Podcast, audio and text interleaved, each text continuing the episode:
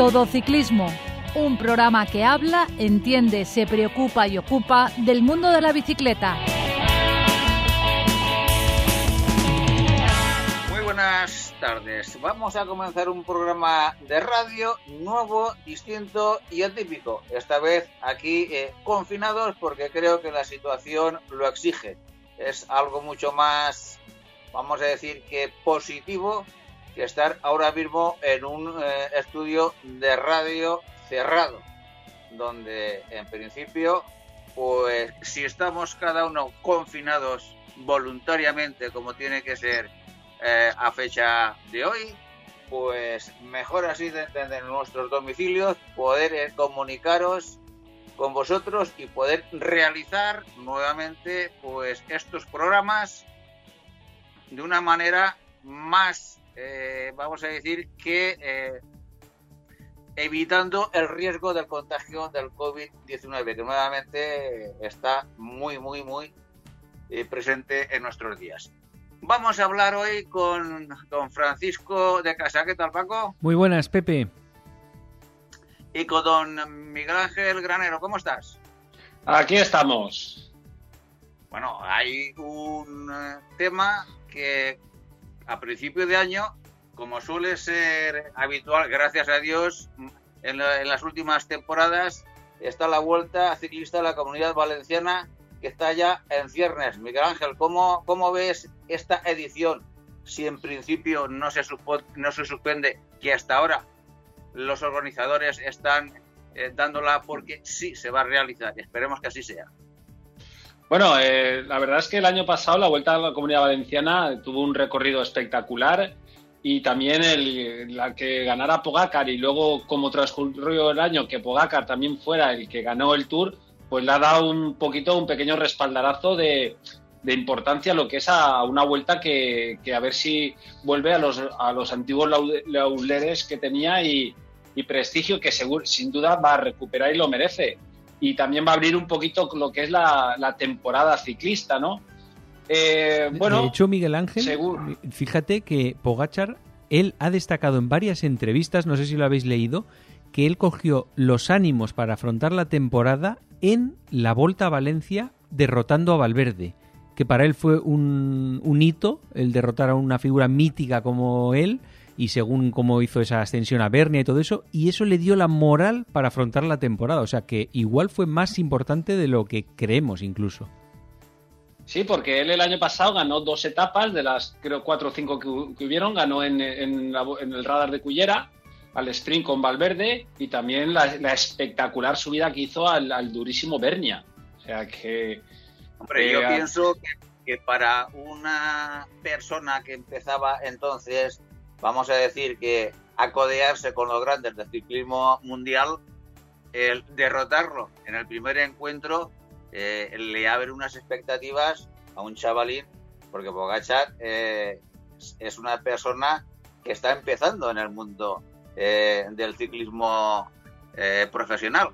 Y a las primeras de cambio, derrotar a una de las grandes estrellas mundiales, yo creo que como para eh, quitarse cualquier problema mental de decir que no puedo con las estrellas y empezar rompiendo y tirando puertas, ¿no? Pues sí, eh, son expectativas, pero sobre todo algo también muy importante, aparte de la confianza que coge, es la presión que se quita de encima, habiendo conseguido ya algún, eh, algún triunfo y haber demostrado y darse cuenta de que está ahí. ¿sabes? O sea que también quitarse presión de encima de, es, es importante porque es un lastre, aunque no, aunque no lo parezca. ¿eh? Lo que sucede es que eh, a fecha, bueno, vamos a decir que a fecha de hoy todavía eh, no está confirmado que él esté en la línea de salida de la vuelta a la comunidad valenciana del 2021. Ojalá eh, y todo desemboque en que también podamos contar en esta nueva edición con él. Hombre, yo creo que, ojalá con un ganador de Tour y sobre todo el último, el más reciente, pues tener una vuelta a Valencia la comunidad es algo muy importante. Pero bueno, también como están las cosas, lo importante es que tengamos vuelta, que es al fin y al cabo lo, lo que realmente nos interesa y por la situación que hay, lo que, lo que más lo que más importancia puede tener y luego quien esté pues eso ya pues iremos viendo ¿eh? Movistar con Valverde seguro y luego pues algunos equipos que están haciendo pretemporada por aquí y entrenando, seguro que también. Yo creo que creo que eh, el Gran Bernal eh, parece ser que está confirmado. ¿Y las etapas, Miguel Ángel? ¿Te las sabes las etapas? A ver, y vemos a ver quiénes están confirmados, etapas y fechas.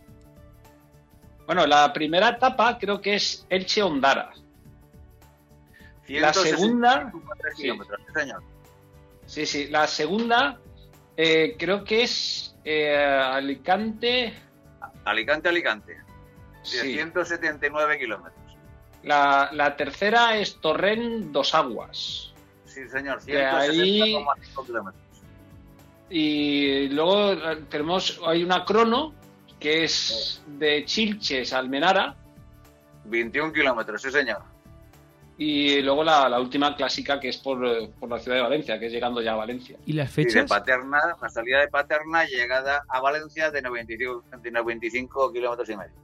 ¿Y qué fechas tienen planificadas? Del 3 al 7 de febrero. Y, y lo, por lo que habéis dicho, hay una característica especial en la edición de este año que es que no quieren desvelar el recorrido exacto para que no haya público, ¿verdad? Sí, hombre, ellos lo que han hecho es indicar los lugares de comienzo y de final de etapa y no el recorrido, por lo menos a día de hoy no está, no está publicado. Esto al fin y al cabo se va a acabar sabiendo, o sea, es, absurdo, porque incluso aunque la gente lo sepa dos días antes, ir o no ir, eh, yo creo que lo que hemos visto en la vuelta, en el tour, ha habido gente, pero no ha habido una masificación. El problema más grande puede ser en lo que es en la llegada y en las salidas, que ahí se está más tiempo parado pero es una pena porque los recorridos siempre dan mucho que de qué hablar, siempre se sabe los puertos y es importante. Lo que está claro es que los profesionales lo van a saber.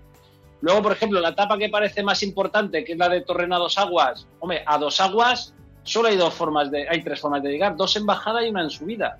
Yo abogo por la que sea en subida, llegando desde Millares.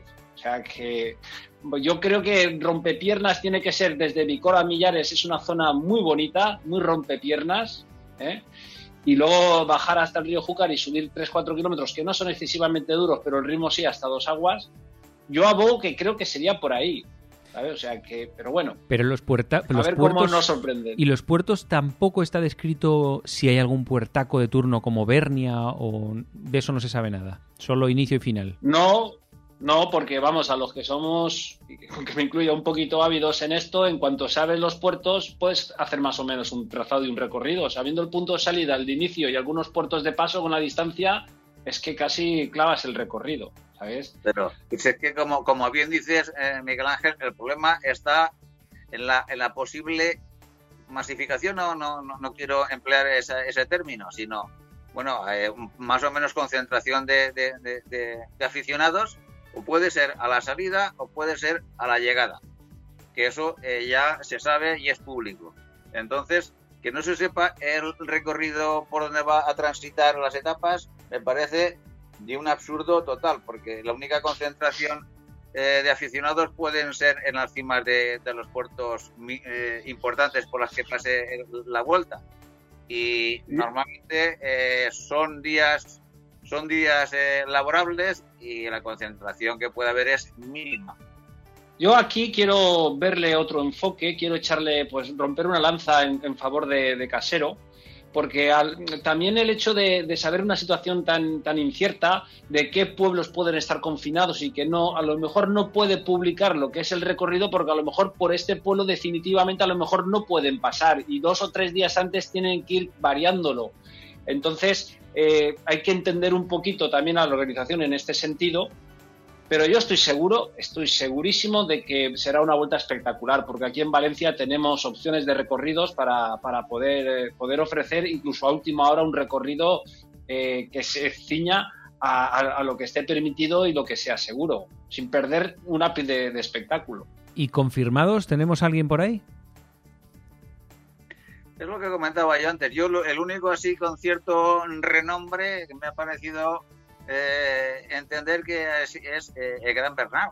Y además, eh, el Gran Bernal, uno de los objetivos que parece ser que ha confirmado para la temporada presente es que quiere estar y disputar el Giro. bueno, pues es una de las opciones de empezar la temporada extraordinaria para ir cogiendo el punto, el punto de pedal para él. ¿Pero quiere disputar el Tour también o no? Solo el Giro. Mm, bueno, dice que el objetivo principal de este año eh, es el, Giro. Bueno, yo las primeras declaraciones que estoy viendo en, los grandes del pelotón, eh, poquitos están diciendo que el Tour. Eh, otros años todos apuntaban al Tour. Yo no sé si es que hay cierto recelo, cierto respeto por esta nueva generación que en el 2020 ha presentado sus credenciales y, y a los más veteranos, bueno, le está un poco costando decir que voy a pelear por el Tour del 2021. No lo sé, si es que realmente es así, porque luego al final lo que está claro es que los equipos eh, tienen que poner sus líderes y, la vuelta y, o la competición más importante a, nivel mundial, no olvidemos que es el Tour y donde los equipos justifican a los sponsors por, su presencia y, sus victorias en, el, en, la, la, mayor eh, vuelta eh, ciclista de, a nivel mundial, ¿no? Que es el, Tour de Francia. No lo sé. Y no puede ser también eh, la posibilidad de que ellos, yo creo que lo más o menos lo tienen claro. Lo único que pretenden es quitarse presión diciendo, no, yo había preparado el tour, no, voy al giro y luego a ver el tour. Entonces, cuando vas al tour con la excusa de que vas un poquito de rebote, es como si te hubieras quitado eh, presión para tener que ir a ganar, ¿no? Pero... Sí, pero por eso, te digo que, parece que, me, da eh, esto de que la gente más veterana ya no quiere asumir el rol de decir yo voy este año a, por, el, a, por, el, a por el Tour. Y lógicamente solamente lo puede ganar uno, los demás. Pero, eh, a ver, puntualicemos. ¿Veteranos quiénes son? Porque Valverde, por ejemplo. Valverde eh, casi puede ser el padre de, de, Es que, a ver, si, si Chris Fromm y, si Chris Fromm y Valverde tienen, dicen que van a por el Tour, a ver, yo creo que la gente joven las que tienen que tener esa ambición. O sea, más, eh, exponerse y decir voy. No, olvidemos también que, eh, según había sacado una normativa nueva Japón, eh, a las Olimpiadas no se puede ir eh, si has participado en el Tour porque obligan a estar 14 días confinado allí antes de... Entonces, por fechas ya no puedes ir al Tour. Con lo que hay gente como Valverde, que su ilusión, su ilusión era eh, disputar las Olimpiadas, que ya prácticamente seguro que no iría al Tour con esas condiciones, ¿no? Y a lo mejor algún otro tampoco. Es la oportunidad de Giro y Olimpiadas este año. Eh, pues eso, eso es, una pena que se solapen, porque el que gane el Tour, si algunos han ido a las Olimpiadas dirán que lo ha ganado porque fulanito estaba en las Olimpiadas y también viceversa. Yo creo que se están quitando prestigio una competición a otra. Y en el ciclismo hoy en día, eh, yo si me dan a elegir entre un Tour y una medalla de oro, vamos, yo creo que a cualquier profesional lo tiene muy claro. ¿eh? Sí, pero Valverde, por ejemplo, a lo único que puede optar es a lo de las Olimpiadas. Ah, pero Valverde con la edad que tiene eh, y que encima es más clásico mano de carreras de un día, ahí se lo estás poniendo un poquito más en bandeja. Si encima el Tour, y ojalá consiga el oro y no le quiero quitar prestigio ni mérito en ello, si el Tour le quita a algún rival que ahí pudiera eh, ponérselo difícil, pues mejor. Oye. Es que yo todavía no, no veo eh, con cierta claridad o de una forma definitiva que eh, si estás en el, si participas en el Tour no puedes estar en, los Juegos Olímpicos porque eh, el nivel de la pandemia a nivel mundial a esa fecha cómo estará no es que bueno eso no, se, sabe, pero pero en esa fecha no se sabe puede cambiar todo de aquí a la vuelta a Valencia que no quedan ni 15 días 15 días. Pero pero eso es una normativa nueva que había sacado Japón hace nada. O sea que es raro que se eche para atrás. Lo normal es que se mantenga al menos eso pero vamos, yo, yo lo que pienso es que cualquier país puede poner una normativa eh, y la está poniendo de una, de una forma para proteger a, su población, pero con la perspectiva de enero del 2021. Entonces, y la, y la realidad mundial de, de, la pandemia es la que es en enero de 2021. Totalmente, de aquí a agosto. No, vayamos aproximando a las fechas importantes de, las citas del, del ciclismo mundial, veremos a ver cómo está la, pandemia a nivel, a nivel mundial. Entonces, es complicado. El, problema que tiene para mí el, los, eh, los, Juegos Olímpicos es que en los Juegos Olímpicos, eh, en la especialidad de, ciclismo de, en, ruta, eh, la cantidad de países que pueden competir es, es muy grande. Es decir, entonces te pueden mm, ir ciclistas de, cualquier parte, de cualquier país del mundo mientras que en el Tour ya son equipos, se sabe exactamente quién va a ir, quién no puede, quién no puede ir, eh, los, los, equipos invitados eh, por la organización, qué equipos son. son eh, unos ciclistas mucho más, vamos a decir que previsibles, mientras que el, el abanico de, la, de los Juegos Olímpicos es, es, muchísimo más amplio y entiendo, entiendo que Japón ponga una normativa donde a lo mejor pueden acceder ciclistas de países donde eh, la pandemia esté mejor o peor. Y cosa que en, a lo mejor pues en la edición del 2021 del Tour pues como digo los ciclistas sí que pueden estar ya en burbujas previas que cuando vayan al Tour puedan ir con, con todas las garantías. De, Hombre, Japón está pensando en general en todo el mundo, no en las Olimpiadas. Entonces, lo que la normativa es de, a nivel para cualquier usuario que vaya. No está pensando en los que vayan del Tour a las Olimpiadas.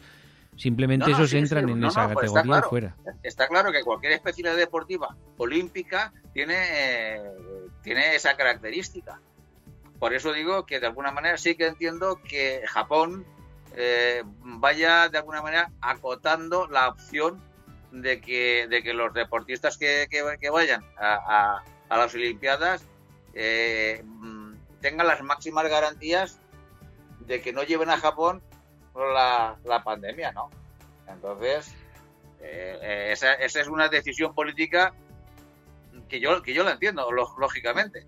Por eso digo que muchas veces comparamos el Tour o comparamos el, el, eh, los Juegos Olímpicos, seguramente si las fechas fueran eh, contrarias, donde primero se celebrase el, los Juegos Olímpicos y, y, después el Tour, eh, pues muchos ciclistas se plantearían estar en, en, las dos competiciones, ¿no? Sí, de todas formas es un grupo... El, el, el, Tour sí que admitiría, en lo que te digo, un control mucho más cerrado de esas burbujas de posibles ciclistas que puedan competir en su en, en, el Tour de Francia del 2021. Sí, lo que pasa bueno, que aquí sí, sí, sí si será si será bueno, si será esto, aquí el gran beneficiado y quien se puede estar frotando las manos es Javier Guillem. Porque la opción Giro Vuelta, si muchos no van al Tour por las Olimpiadas, eh, la vuelta ahí coge, coge más fuerza. Pues y ya este año eh, tuvimos una vuelta muy espectacular que encima, y yo no, la verdad es que me pareció ver subir a los, ver puramente cómo subían y cómo se daban y lo que sufrían los corredores, subieron al Angliru, o sea, sin tener esa la gente que los tapaba y no veía el esfuerzo, eso para mí era espectacular, era precioso, o sea, es que te ves a ti sufriendo a tu nivel, subiendo esas rampas, porque ellos también sufren, no lo hacen tan fácil como, como parece, van más rápido, pero bueno, eh, tampoco es que nos tengamos que desviar mucho, ¿no? Pero que yo creo que si eso es real, que si quien vaya a Tokio no puede ir al Tour, ahí gana fuerza la vuelta.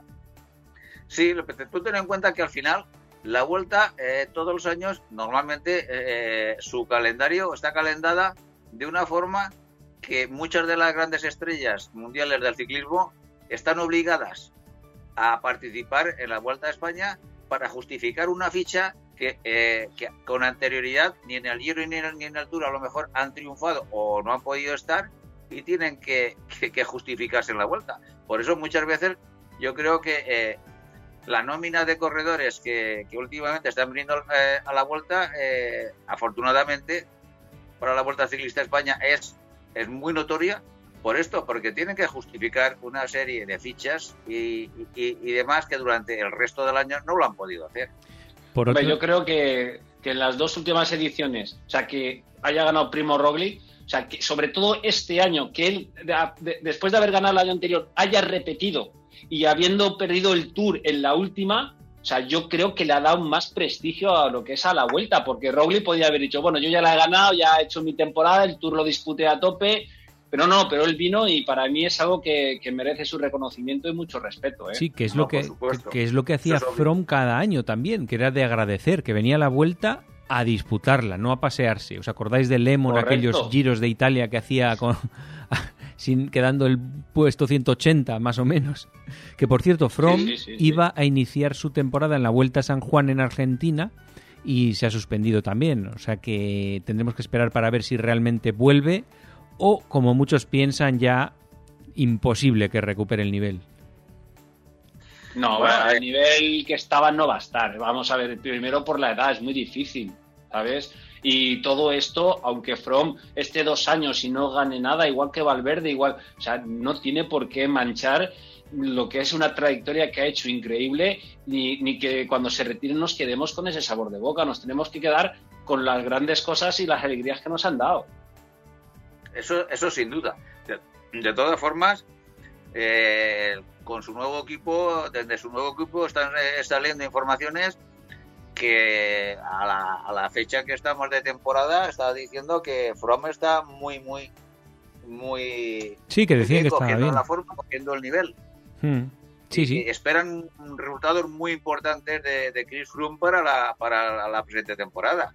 Pero bueno, vamos a ver si realmente... Lo que está claro que eh, se presenta una temporada 2021 apasionante, emocionante, ilusionante y sobre todo eh, hay muchos, muchos, muchos que tienen que justificar muchas cosas en, en la 2021 y esperemos sobre todo que el espectáculo para el aficionado sea al menos del nivel que fue el Tour y la Vuelta del pasado año, porque fueron dos espectáculos muy grandes y sobre todo me alegro por el Tour porque el Tour, las anteriores ediciones fue un auténtico tostón, salvo algunas eh, etapas muy... Bueno, se podrían definir con... Grandes, las tres grandes casi se hicieron el último día, ¿eh? Porque el Giro también fue una crono. Sí, sí. Sí, sí, sí, no, no, desde luego. El, pero vamos, que es verdad que las ediciones anteriores del Tour se podrían resumir con un icono de WhatsApp. Pero bueno, el, eh, lo que os iba a decir es que, bueno, tras el temporal Filomena, que ya sabéis que nos ha dejado nieves por todos los lados, aquí en Valencia es raro, raro, raro ver nieve y con el temporal ha sido increíble. En puertos aquí de a 400 metros de, sobre el nivel del mar estaban nevados. Y bueno, algunos en esas eh, circunstancias decidimos quedarnos en casa, pero hay otros como Miguel Ángel, que es que yo creo que a este tío ni que le pongan una camisa de fuerza EPP se queda en casa.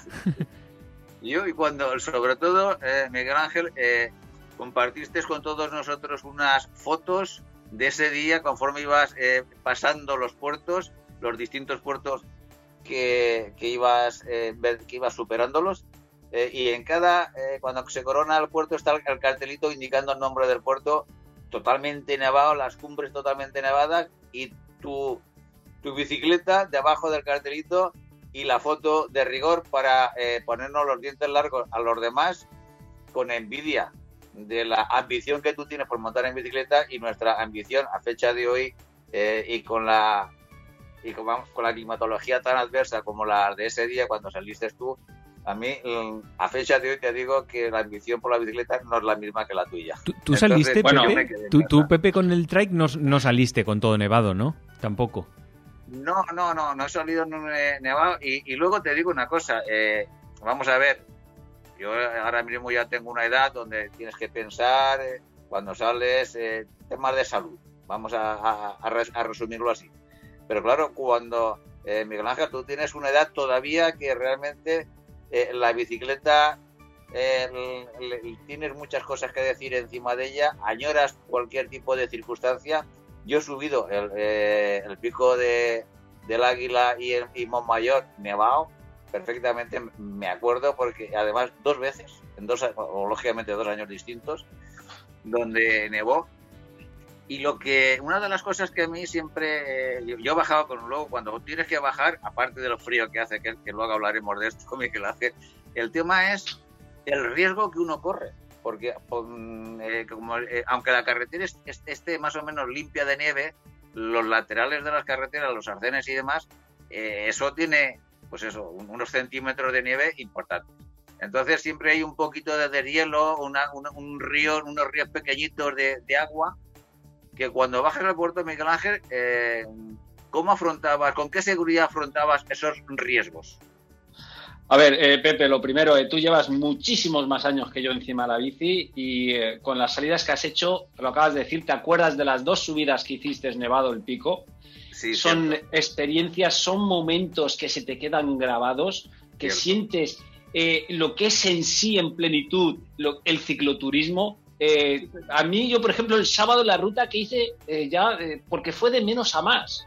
O sea, cada puerto que subí, subí tres y cada puerto era más espectacular y parecía mentira, ¿no? Yo ya casi me entraban ganas de llorar de lo bonito. Antes de nada, hay que decir para cualquiera que nos escuche desde Suiza que esto es el punto de vista de alguien que vive en Valencia, en un sitio donde todo el año hace sol, buen tiempo y en la nieve no se ve nunca. Porque claro, parece que estamos ilusionados con ver no nieve. a Suiza, ¿eh? Con irte a Asturias o Cantabria por ahí ya ¿sabes? O sea que, pero, a ver, eh, también aquí es que se dieron ciertas circunstancias que no había que dejar desaprovechar, o sea, hubo el temporal y justo el día que termina te sale bueno, al día siguiente hizo un día de sol y encima es un día festivo que puedes salir, por lo que lo pillas prácticamente reciente, no es que fue hace tres días y voy a ver lo que me queda, o sea, que lo, que lo pillas todo eh, casi en su apogeo, ¿no? Eh, bueno, yo ya sabía que yo quería salir porque hace ya unos años, hace cuatro años, volvió a nevar y el pico estaba un poquito nevado, era mucho menos que ahora, y el Montmayor también tenía nieve. Y yo me fui al pico y bueno, desde Gato va fue espectacular. O sea, era increíble. Eh, a mí me caía la baba. Y luego, bueno, afronté la bajada hacia Chiririlla. Lo que hice Pepe, pues afortunadamente no había placas de hielo, iba con bastante precaución. Sí que había mucha zona húmeda, pero es como cuando está lloviendo, pero sin mojarte, ¿no? Eh, vas con mucho tacto, con mucho cuidado en las curvas y no esperando a la curva para frenar, vas frenando desde antes para, para no llegar con velocidad y tener zapatas, porque yo no uso disco, pues limpias, ¿no? Que pueda, que pueda frenar. Eh, luego, pues eh, llegué a altura y almorcé bien y subí al Montmayor, ponía cerrado, no estaba yo seguro que pudiera llegar hasta arriba, y bueno, eh, ya los últimos siete kilómetros espectaculares. Había mucho tráfico antes, de, antes del santuario, de coches que se cruzaban, pero a partir del santuario eh, se ve que estaba cortado para el tráfico. Tuve 3-4 kilómetros espectaculares, toda la carretera para mí, todo blanco. O sea, superaba aún lo que era el pico, increíble. Y luego ya continué porque venía más o menos de paso y digo, bueno, pues voy de a que, Antes de que sigas, Miguel Ángel, el, el Montmayor eh, era una. Bueno, los tres puertos, ahora vamos a decir los tres que has subido, eh, los hemos puesto en YouTube para que la gente los pueda ver, tal como lo subiste en 360 grados, en el rodillo, en la aplicación de Ruby, en el Kinomap, pero que en el Montmayor me llamó la atención lo que dices tú del tráfico de coches, porque aquello fácil habría dos kilómetros de coches aparcados prácticamente a ambos lados de la carretera, que, que había un carril para pasar muy mal, ¿no? De gente yendo a la nieve como loca. Sí, bueno, afortunadamente yo iba con la bici y en la bici podía ir sorteando los coches, porque habían coches que al ir estaban parados a la derecha y había un carril, otros que bajaban y se iban un poquito, eh, a ver, los coches estaban pues bloqueados. Yo con la bici pues iba, tenía suerte y los pude esquivar, ¿sabes? Y lo que comentas, eh, este, esta vez tuve la grandísima suerte, la grandísima satisfacción de lo que yo pude experimentar al grabar los puertos eh, poder transmitir, poder hacer que la gente viera eso, que no es algo que cuentas, que, oh, es que este es un exagerado. No, no, no, no, no. Es que es así, míralo. O sea, que la gente, pues, pueda ver un poquito si se puede transmitir algo de lo que sientes y no es lo mismo que estar allí, ¿no? Pero bueno, grabarlo en 360 grados, que puedes mover la imagen, te permite poder visualizar mejor los paisajes que no en la imagen fija. Y bueno, el tercero fue la Bellida, desde Alcublas, estaba todo blanco, ya el altiplano desde, desde el Montmayor hasta Alcublas estaba todo eso ya nevado, la carretera perfecta. Y bueno, yo empecé a grabar. Hay que decir, antes de que vayas con la estrella de los puertos de, el de la Bellida y con las circunstancias de los últimos kilómetros, que el pico del Águila, el primero, era tiene unos 700 metros, ¿no? Más o menos. 711. 711. El Montmayor 925. 925. Y el mayor creo, creo, que supera los mil metros por poco. O, mil poco. Bueno, por ahí andará, sí, más o menos. Estamos hablando de memoria, Y, o sea, mil sesenta, no, sí. Sí, puede, ser. Y ahora el que vamos, la Bellida, que por lo que destaca es precisamente porque allí no había pasado ni el quitanieves, ibas por un carril como una moto. ¿Cuántos metros tiene? Pues 1260 aproximadamente. Bueno, ¿y qué nos ibas a contar de, de la Bellida? Bueno, lo de la Bellida eh, para mí fue, fue algo espectacular. Yo salí, empecé a grabar desde Alcublas. Eh, es un puerto que, bueno, es, prácticamente es de Castellón, aunque, bueno, está limítrofe prácticamente. Y ya llegando a Sacañete estaba espectacular, tenía que coger el desvío hacia, hacia Canales. Y nada, en el desvío ya veo que hay nieve en la carretera. Digo, uy, esto va a estar cortado, porque la carretera acaba en Canales, en la población. Y tiro para adelante y veo un coche de protección civil tapando la carretera. Pero veo que detrás había un carril, un carril que se tendría un metro escaso de ancho donde se podía circular y yo le pregunto al de protección civil si se puede y me dice, sí, tira, está el quitanieves por ahí arriba. Ah, pues vale, digo, poco a poco.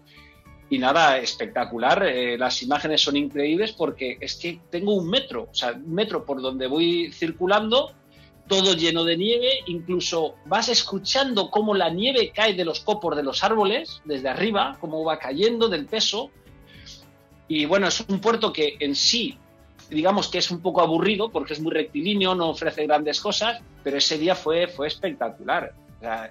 y bueno, yo pensaba que la bajada iba a ser más peligrosa, pero afortunadamente cuando vas subiendo ya vas viendo dónde puede haber algo de peligro. No había hielo, insisto, aunque hacía frío, no eran temperaturas bajo cero, por lo que no había hielo.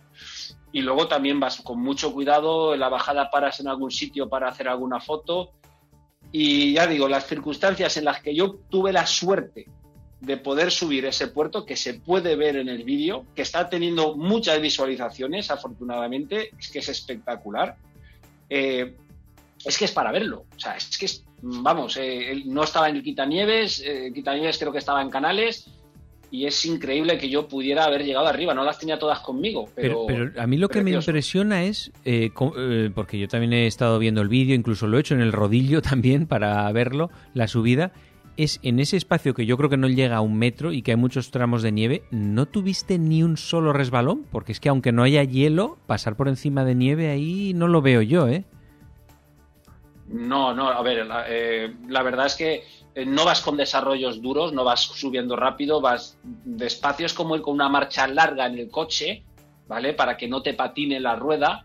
Y no es un puerto con grandes desniveles, solo en la parte final tiene algún pico que te llega al 12, pero es muy mantenido al 5 o 6, y ya con el propio peso que tiene uno, ya la rueda iba bastante bien, solo que en algunas curvas, pues evidentemente por la humedad, pues tenías que ir con precaución pero que yo no, no lo vi en sí. no sé, estaba tan ensimismado en la situación, en el ambiente y en el entorno que a lo mejor no me percataba del, peligro que pudiera haber, pero que, no, no, tenía esa sensación de, miedo ni, de riesgo. ¿Puede ser, Miguel Ángel, uno de los días donde más has disfrutado encima de la bicicleta? Sin duda, sin duda. O sea, eh, a mí lo que me gusta es, es meterme por las montañas, mimetizarme con el entorno, sentir la naturaleza, escuchar el silencio, los pájaros, el agua, el río, pero ahí era algo único. Bueno, es como, como he dicho antes, Paco, aquí en Valencia no tenemos la suerte ni la posibilidad de, hacer rutas así. Esto te lleva ojo Miguel Ángel, con la suerte. Porque un día está bien, pero si tuvieras que ir todos los días así, no sé si lo llamarías suerte. ¿eh? totalmente de acuerdo. Porque la nieve, eh, bueno, el que la sufre, pues, y le es un incordio en su trabajo, en su día a día, pues no le hace tanta gracia, ¿no? Pero que, a ver, estos son cosas que no se dan ni siquiera todos los años. A lo mejor te nieva, puede nevar aquí cada cinco años, encontrar algo nevado, pero eh, son situaciones que a veces hay que aprovechar. Yo reconozco que cuando sales de casa a cero grados, hace fresco, que estás en la camita, estás muy bien y con la mantita, pues oye, hay que salir, pero cuando estás, hay que llegas a ese punto, se te van los fríos, la satisfacción es tan grande, la verdad, es tan espectacular. ¿Qué temperatura mínima tenías ese día, tuviste? Hombre, la temperatura mínima no la tuve en lo que es en los puertos, en las zonas de nieve, la tuve cuando salí a las ocho y media de la mañana, más o menos, en Valencia, que a lo mejor te rondaría los cero un poco, uno o dos grados por debajo. Luego llevas el día, cuando ya llegué al, pico, serían pues sobre las 11, 10 y media o cosas así, ya ha salido el sol, ya eh, estás un poquito más activo, ya has cogido calor. Y subiendo, la verdad es que no, no se pasa frío. Si vosotros os fijáis en, en algunas estaciones de esquí con tanta nieve, hay gente que incluso va en manga corta porque el sol se refleja en la, en la nieve no, hay, no es un frío frío. O sea, no son temperaturas gélidas que todo lo convierta en hielo. Y encima tú vas en movimiento, vas generando calor, te vas manteniendo activo, por lo que frío, frío no pase. Luego hablaremos de cómo cada uno combate el frío en invierno, ¿no? Pero que ese día eh, la gente me decía, uy, qué frío. Digo, pues no, sí que es verdad que para bajarte tienes que abrigar, es evidente, por el aire, pero que tampoco hacía tanto, tanto como se eh, presumía. Eh, Miguel Ángel, dinos exactamente eh, qué día eh, realizaste esa etapa. Pues fue el, 10 de enero, domingo 10 de enero. Domingo 10 de enero. ¿Cuántos kilómetros hiciste al final? ¿Cuántos kilómetros te salieron? Al final me salieron 170, con unos 2.400 de desnivel. 170 kilómetros. Sí. Tú solito. Sí. Hombre, ¿a quién va a convencer, Pepe? Si es que no va a convencer a nadie. es que, ahí, está el problema. Un domingo con, vamos, con un, un día frío, frío, frío del carajo, a las ocho y media de la mañana tener el ánimo de coger, subirte a la bicicleta y tirarte y meterte entre pecho y espalda 170 kilómetros subiendo puertos aquí en la comunidad valenciana, eso sí es cierto, que eh, tiene que ser precioso el recorrido que hiciste porque todo rodeado de nieve, como hemos dicho ya muchas veces. En una zona donde prácticamente no nieva, no, no, es que, bueno, Valencia Capital prácticamente yo no he visto la nieve. Algún copito que sí que se ha visto caer alguna vez, pero claro, no cuaja. Y en las proximidades, las, las proximidades de Valencia ya son a 30, 40, 50 kilómetros cuando cae algo de nieve. Y poder, eh, bueno, eh, y eh, disfrutar de, un día de ciclismo. Y además, eh, como le gusta a Miguel Ángel, eh, los puertos más extremos mm, próximos a Valencia, que los puedas disfrutar todos nevaditos, se da pocas veces a lo largo de la vida de un ciclista y era, era el día Miguel Ángel, ¿no? Era, eh, eh, era o ese día o ese día, ¿no? Pero eso, sí, sí. Y esas etapas, Miguel Ángel, tú te las planteas como que me da igual a qué hora llego a casa, ¿no? Eh, no llegas para comer ni nada. Tú haces un almuerzo y si llego a las 5, a las 5, ¿no? Sí, yo hice un almuerzo bastante fuerte en altura y luego ya pues llevas barritas y vas comiendo y en función cómo va el día y cómo vas de ganas, pues a lo mejor alargas un poquito más o no. Mira, yo la verdad cuando salí de casa eh, llevaba otra ruta en mente. O sea, yo quería, quería subir por Alcublas directamente, subir al, altiplano hacia la Bellida. Pero cuando llegué a la rotonda de, casinos, eh, no, de Marines, perdón, de Marines, eh, ya me dijo, pues me voy al pico. Fui hacia el pico para grabarlo, que no lo tenía grabado, y es un puerto que tengo aquí cerca, curiosamente, y la verdad es que fue todo un acierto. Luego no tenía seguro si el Montmayor podía, iba a estar abierto porque hace cuatro años, cuando lo subí nevado, estaba cortado porque el quitanieves aún no había pasado. Pero es que encima eh, tuve la suerte, como podéis ver en el vídeo, que en el Montmayor, desde el santuario de la Cova Santa, no está todo el puerto para mí sin nieve, o sea, sin la cartera, sin nieve, sin tráfico, o sea, llego arriba sin tráfico, espectacular. Y en el de la, Bellida, eh, desde, desde Sacañet, también el puerto solo para mí, o sea, no es que te vayas cruzando coches y sea peligroso, o sea que en ocasiones quizá el, punto de más riesgo fue en, en el Montmayor cuando estás esos kilómetros con coches, con tráfico, porque tienes que ir sorteándolos, que, el, que, pero cuando dependes de tú, que que puedes coger trazada y que puedes llevar a tu ritmo, ir tranquilamente, pues oye, eh, a lo mejor tiene menos riesgo. Por lo menos así lo veo yo. Y vayamos a la chicha. Cuando hace frío, ¿qué nos ponemos? ¿Qué os parece? A ver qué trucos tiene cada uno. Empezamos por las partes del cuerpo, la cabeza, por ejemplo. Es un tema, es un tema muy complicado porque, eh, claro, todos los compañeros que tenemos eh, y vemos, aunque hay una base una base común, pero cada uno tiene sus peculiaridades, ¿no? No, Miguel Ángel, tú ese día, que, ¿cómo ibas protegido para el frío? A ver, a mí, por ejemplo, me gusta ser un poquito metódico para esto. Eh, yo, cuando hago una ruta y sé más o menos hacia dónde voy, intento ver la previsión meteorológica, que va a haber, ¿no? Eh, aquí en Valencia, eh, evidentemente, cada uno tiene que ver él cómo lleva el frío, cómo lleva tanto el calor y en qué lugar está para saber qué tipo de frío hace. Entonces aquí en Valencia ir excesivamente abrigado yo creo que es un error, porque sí que es verdad que al principio a las 8, mientras hace mucho fresco y sales tranquilo y parado de casa, entonces tienes mucho frío, pero si tú sales muy abrigado eh, de casa a las 10 cuando vas por el sol, vas sudando y te cae la gota gorda. O sea, yo siempre he dicho que aquí en Valencia somos más cosas de complementos de quita y pon. Frío, Frío hace pues un par de semanas al año como está haciendo ahora, pero aquí suele hacer más fresco que frío, que es una diferencia bastante sustancial. Entonces, eh, hombre, a veces no es tanto como la chaqueta que llevas arriba, sino como la interior que te pones abajo, que es la que tienes en contacto con el, con el cuerpo, te mantiene el calor corporal y te permite transpirar. Entonces, eh, yo tengo eh, un par de chaquetas de más o menos calidad y unas interiores de más o menos calidad con las que voy jugando. Hay veces, incluso, aunque parezca una tontería, eh, yo ayer salí por la tarde y me puse eh, interior de manga corta, un maillot fino y encima del maillot me puse los manguitos como, como complemento a, la interior corta. ¿Para qué? Para cuando ya luego cojo calorcito, los manguitos encima del maillot me los bajo y sigo protegido. O sea, los manguitos no solo son para usarlos en verano. Y luego por, cuando ya tenía más fresco, porque se hizo más de noche, que bajó la temperatura, los manguitos me los subí y es como si llevara otra, otra manga, ¿no?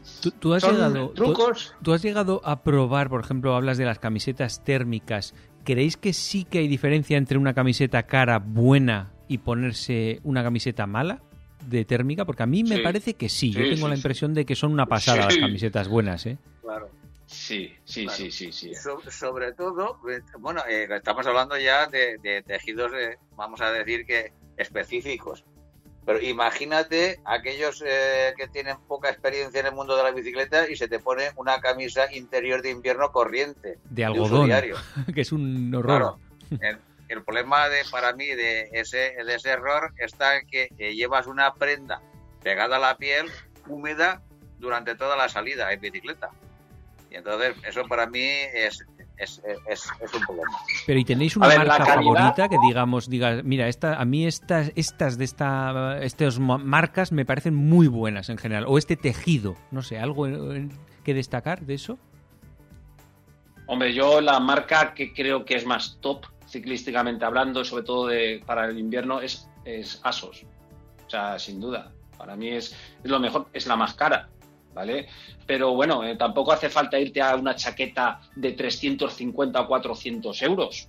Aquí en Valencia no es necesario esa cantidad, ¿vale? O sea, aquí en Valencia te puedes gastar 150 o 200 como mucho en una chaqueta, aunque sea un stopper con, con winters que, que, te pare el aire, que te abrigue, y luego combinarla con alguna interior más o menos fina, más o menos gruesa, en función al, al frío que pueda hacer. Yo, por ejemplo, eh, la ASOS la estrené el año pasado cuando estuve apadrinando Valdelinares. Pero la ASOS, ¿te refieres a una chaqueta o una interior? No, una chaqueta, ah, chaqueta. La chaqueta la estrené eh, en Valdelinares saliendo a menos 10 y fue ponérmela y es como si asustara al frío. O sea, es que no tenía frío y ni suda, o sea, es verdad, ¿eh? no es lo mismo, a ver, no es lo mismo comprarte una camiseta interior de 15-20 euros de un gran almacén o de un que todos conocemos, de una gran tienda de deportes, ¿vale? Que ir a una tienda especializada y gastarte 50 o 60 euros en una interior, porque es que la diferencia es muy notable, es muy notable. Y no por ponerte más capas vas a abrigarte más, porque en la bici, en invierno, si no llevas la ropa correcta, pasas frío porque te entra aire no sabes por dónde. Te entra aire por todos los sitios, ¿sabes? O sea que... Pero bueno, pero es cierto, pero tú, por ejemplo, Miguel Ángel, eh, ¿ibas con pasamontañas o no? No, no, no. no. ¿En, las orejas no llevas nada? ¿Tú ibas con el, casco típico de bicicleta sin pasamontaña ni nada? No, a ver, yo eh, suelo llevar gorra, sabéis que es solo una persona que me gusta ir con, gorra, pero ese día no llevaba pasamontañas, cambié la gorra por un, por un gorro, un gorrito. Sí que, bueno, me tapaba para las bajadas lo que es algo las orejas, pero no es de pasamontañas de taparte la nariz, porque si me tapo, si te llegas a tapar la nariz y llevas gafas, se me empañan y no, no, no me acaba de gustar, ¿no? A veces sí que te tapas lo que es hasta la barbilla para poder respirar, pero que no soy una persona que vaya abrigada a tope. Yo, por ejemplo, hay mm, dos zonas, lo que son las manos y la cabeza, que es donde más calor se desprende y donde más te puede regular lo que es la temperatura corporal. Y en los guantes yo hay veces, ojo, que puedo salir con tres guantes y me explico. Primero me pongo unos cortos bajo, luego unos finos y luego unos windstopper. Entonces, en función vas, vas cogiendo calor, yo me quito me quito y, hay veces que, te quedas con, porque a mí lo que no me gusta es sudar mucho encima de la bici. Porque toda esta gente que yo veo a las 9 de la mañana que van parecidos, que parece que lleven un iglú encima, de que van tapados hasta arriba, luego a las 10 empiezan a sudar, se empiezan a abrir la chaqueta porque están sudados, les entra el aire frío y se, se constipan. dice, che, con lo que me he abrigado, ¿cómo me he constipado? No, no es que te hayas abrigado mucho, es que no te has, no te has vestido correctamente. No es cuestión de llevar mucha ropa, sino de llevar la ropa adecuada y de poder ser polivalente, de ponerte y quitar. Lo del doble eh, guante, ¿tú también lo usas? Yo nunca me he puesto doble guante, pero hay mucha gente que sí que recomienda un guante muy fino debajo y luego ya el de goretés o cortavientos, que se nota la diferencia. Correcto. Mira, yo puedo decir una cosa, este año por primera vez, con, en la época esta de frío que estamos terminando de pasar, pues he salido, todos los días que he salido, he salido con ese doble guante que, es por primera vez, porque yo hasta ahora no lo había hecho nunca. Siempre salía con unos guantes más o menos gruesos para protegerte del frío y siempre te he pasado frío en, en, las manos y sobre todo en la yema de los dedos. Pero esta vez no, al llevar los dos pares de guantes no. Y lo que he hecho es, he entrado en, en internet y mira por dónde eh, se cruzó conmigo unos guantes que te garantizan que es bueno para la temperatura entre menos 10 y menos, 30, y menos 30 grados.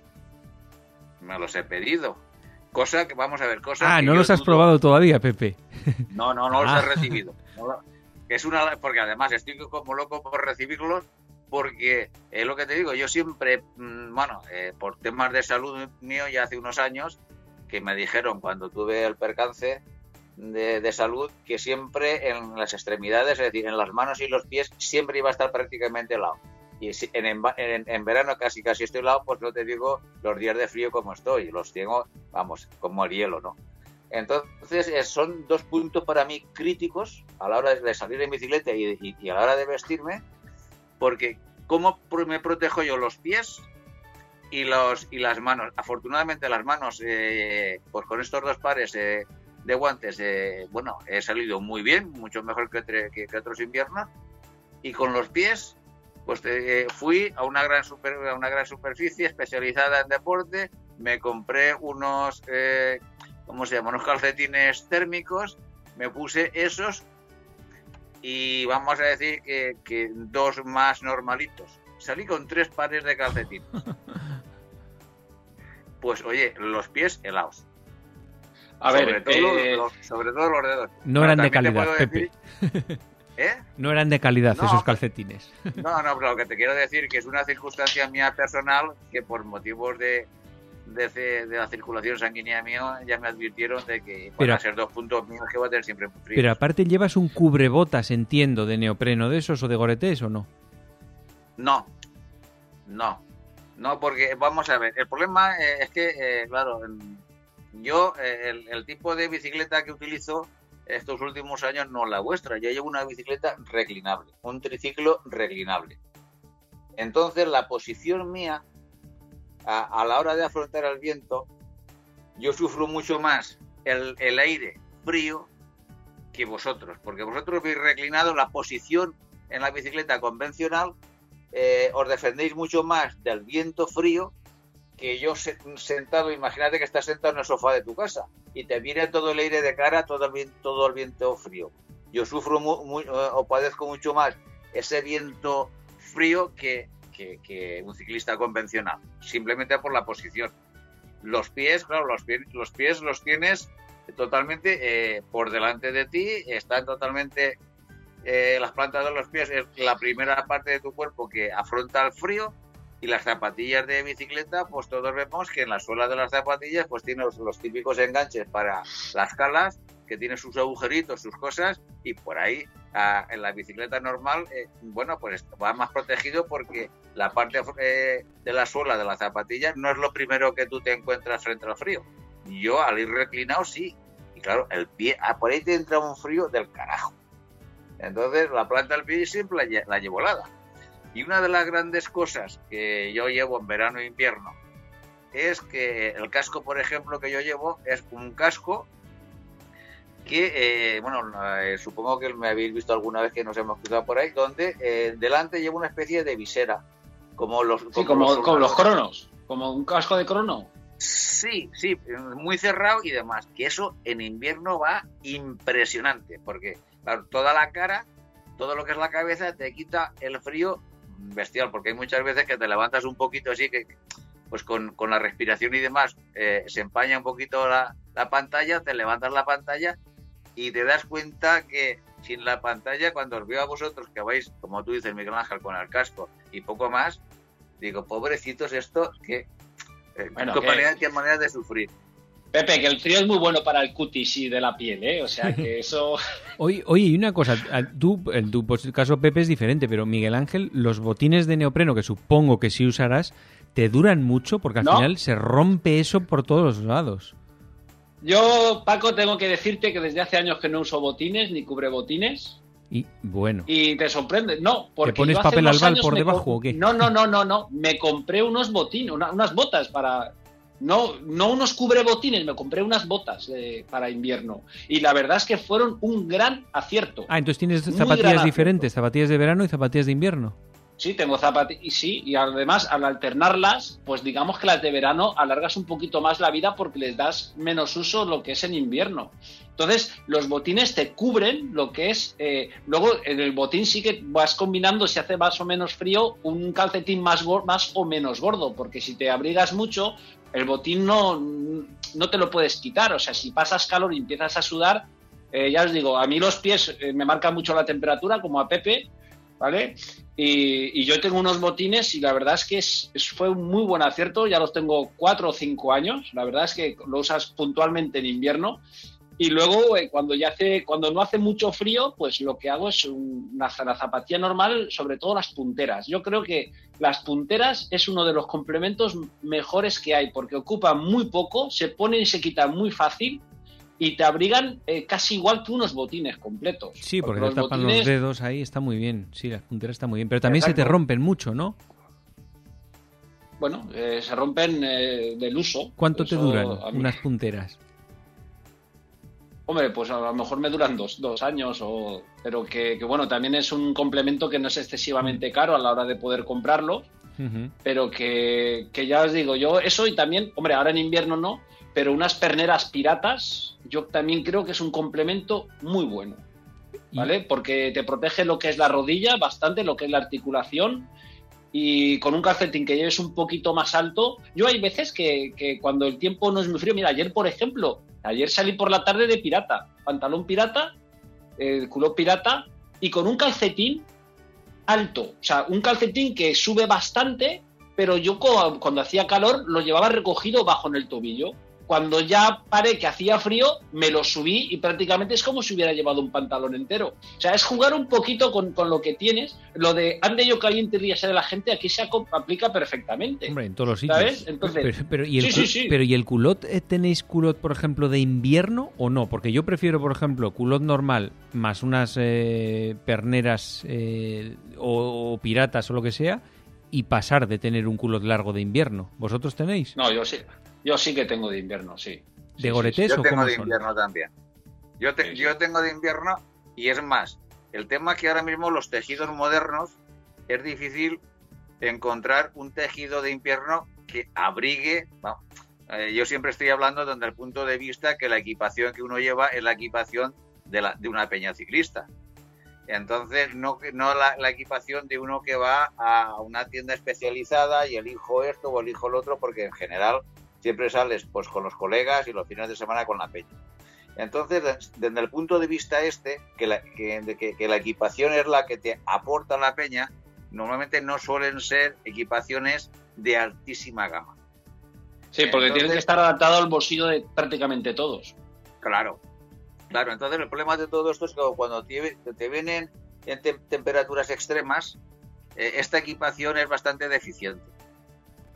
Entonces de ahí que eh, tienes que buscar alternativas para poder salir con la equipación, vamos a decir, oficial de la peña ciclista tuya y interiormente ir poniéndote capas para eh, evitar el frío. Que ese, ese es lo que, lo que en, principio todos, todos mis compañeros suelen hacer, porque tú coges los tejidos actuales, son muy finos, muy, bueno, eh, transmite muy bien la sudoración y demás, la, la, la, sacas fuera, que eso está es perfecto, pero claro, eh, para un clima de Valencia, el tejido convencional que, que tienen las peñas ciclistas en invierno es bueno, pero cuando te vienen ya estas dos o tres semanas de frío de, verdad, eh, con ese tejido es corto. Entonces, Mira, yo lo que eh, hago es, todavía tengo pantalones de años A, años A, de hace 10 mm, años, por ejemplo, donde el tejido todavía tenía cierto cuerpo, eh, tenía cierto espesor y te protege mucho más del frío. Y entonces, en, en, esas semanas específicas, sí que me pongo un tejido no tan estudiado o tan actualizado, pero sí que vamos a decir mucho más casero que te protege del, ¿Y, ¿Y, tú, Miguel Ángel? Mira, eh, yo, eh, eh, yo soy de Enguera y allí con el ciclismo hemos hecho unas equipaciones para la gente del pueblo con los colores característicos de allí y empezamos haciendo de, de verano que tuvieron mucho éxito y me comentaron de hacer de invierno. Entonces yo hice de invierno y elegí el maillot. El maillot de invierno es el mismo, la misma tela que el de verano, pero de manga larga. La misma tela que el de verano. La gente me decía, uy, pero eso abriga poco. Eso... Sí, vamos a ver. Yo lo que estoy intentando es buscar un tipo de tejido y de maillot que tú le vayas a dar más uso.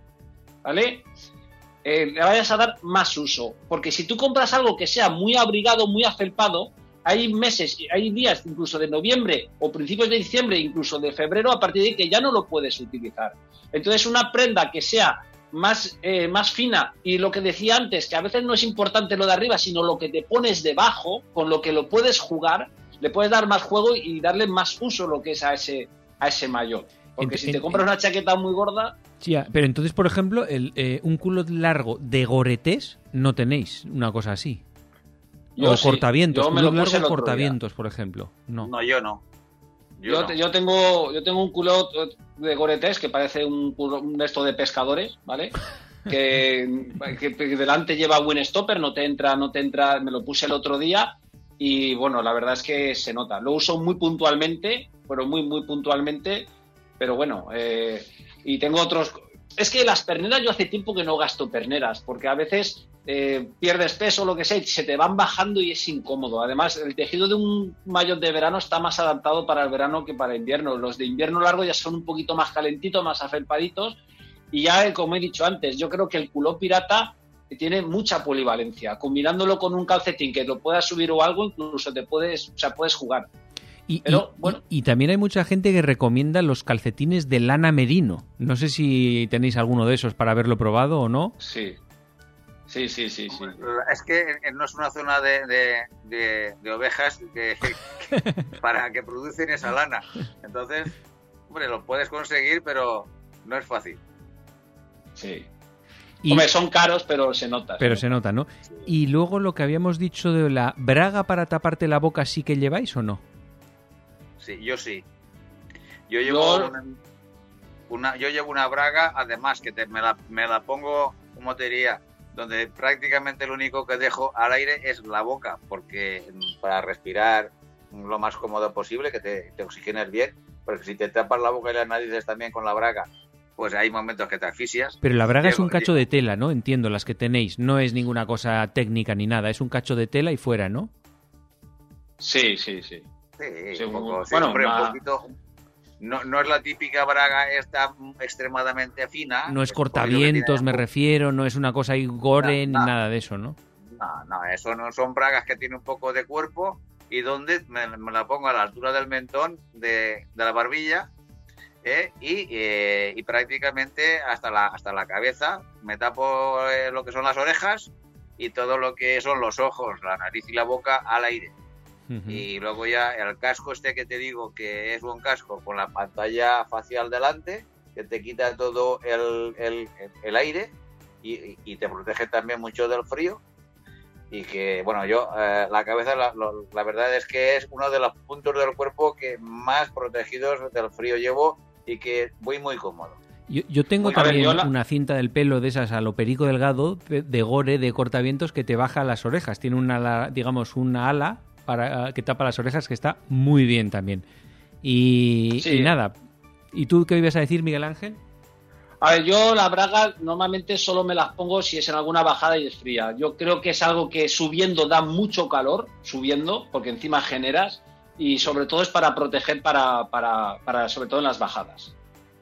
Yo hay una, de las cosas que procuro no hacer en invierno y es todo lo contrario que tú haces, Miguel Ángel. Eh, lo, que procuro hacer es no subir puertos. Ay. Bueno, pues hasta aquí el programa de hoy. Nos hemos quedado una vez más sin tiempo.